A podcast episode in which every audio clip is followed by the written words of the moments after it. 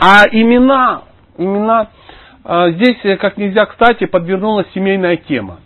Семейная тема. Вот, например, женщина, когда выходит замуж, она по традиции меняет свою фамилию на фамилию мужа. На самом деле это очень, очень важная, очень сильная а, традиция. Конечно, если там, ну, ну, там, ну, у фамилия там, ну, у мужа ну, Кишка или там Сапелькин. Ну, там, ну, знаете, бывают фамилии, которые родители должны были изменить в детстве ребенку. Ну, родители психи, и ребенок жил под фамилией там Сопля, допустим, да. И потом вырос, и потом он хочет жениться, она говорит, да, да, я как бы не готова, не готова. У меня там фамилия там какая-то Потемкина, и теперь я стану, ну, да, так он говорит, может через дефис, он цепля Потемкина тоже как бы не звучит. Так, поэтому это исключение. Но вообще правильно, надо вообще не выходить замуж, если тебе не нравится фамилия этого человека. Например, моя жена вышла за меня только из-за фамилии. Потемкин. Через дефис. Посмотрите в Википедии. А, не в этом дело. Красивая фамилия. Красивая. Красивая фамилия. Красивая. Вот такая же, как у... Да. Поэтому продолжим. Но и когда женщина... Почему она меняет фамилию? То есть она разотождествляет себя с предыдущей семьей. То есть на самом деле психика мужчины, она так устроена, что заботиться о людях с твоей фамилией ему легче. Да, да. да. Он понимает, это его вложение, да, потому что если она говорит, да ну какая... Он понимает, она даже не захотела брать его фамилию. Ну, он особо и не напрягается тогда. Есть исключения там, ну, понятно, что если твоя фамилия это раскрученный бренд, да, то очень тяжело менять. Хотя нормально, опять же через дефис. И э, женщина растождествляет себя с предыдущей семьей и начинает строить отношения с новой семьей. То есть она сюда вкладывается, в свои новые отношения, в свой новый проект. Очень важно. И э, духовные имена, они так же само. Когда человек начинает заниматься серьезно духовной практикой, когда он находит себе духовного учителя, когда ну, он подошел к вопросу серьезно серьезно, то э, происходит так называемый обряд инициации, когда человек, э, ну, его посвящают в традицию. То есть там много чего, много чего, ему там и мантры начитывают соответствующие, ему там четки, ну, масса всего. Э, он должен масса чего исполнить, то есть он, ну, выполнить нужно, ну, как и чтобы жениться, тоже нужно выполнить определенные правила. И во время инициации его имя Федор меняют на какое-то другое имя. По идее, оно ну, не совсем имеет отношение к нему, но оно духовное. Духовное означает это имя Бога или имя слуги Бога. И потом, живя, ты просто даже называя свое имя, ты очищаешься. Прикинь, как тебя зовут? Сатя. Хоп, очистился. Да, потому что когда Федор, не очищайся нифига.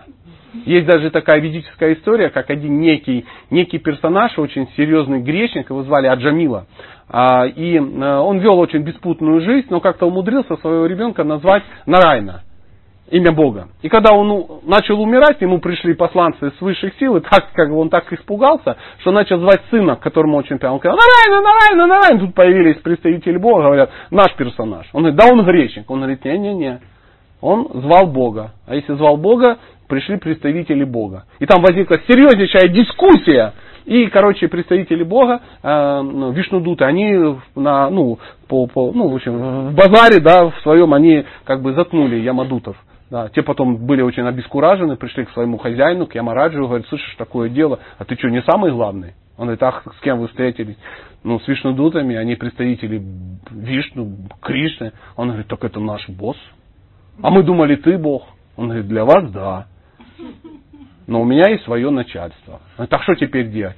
Не, вообще даже близко не при, ну, приближайтесь к тем, кто повторяет имена Бога. Ну, это так, чтобы вы знали. Такая была история. Поэтому меняется, чтобы вот, вот жил-жил Вася, жил-жил, жил-жил. Ну, знаете, мы имя это наполняем. Вот знаете, вот ребенок рождается, ему Вася, и все смотрят, ну какой он Вася. Потом Вася живет, живет, и свое имя наполняет, наполняет. И э, к моменту духовных поисков мы уже так сильно наполнили свое имя.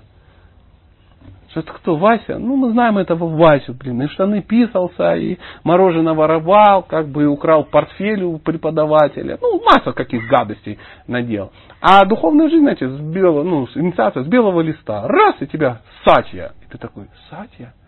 А что такое Сатья? Это слуга абсолютной истины. И ты такой, ничего себе, я слуга абсолютно истины. Это где это косохатится, что, знаете, как слепого мальчика назвать зоркий сокол.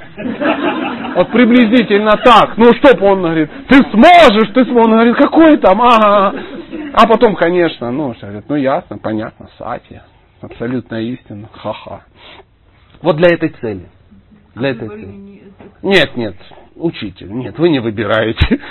Учитель, хочу быть. Нет. Он так на тебя смотрит и говорит. Да, и потом говорит, ты кто? Я прославленный во всех трех мирах Нрисим Хадев. Он говорит, кто? Глянь на себя, господи, чудовище лохматое. Да, но Махараш увидел, что вот он прославленный Нрисим Хадев, да, человек, получек, полулев и тому подобное. Ну, куда денется, со временем станет. Гривой обрастет, да, там, ну как-то, что-то такое.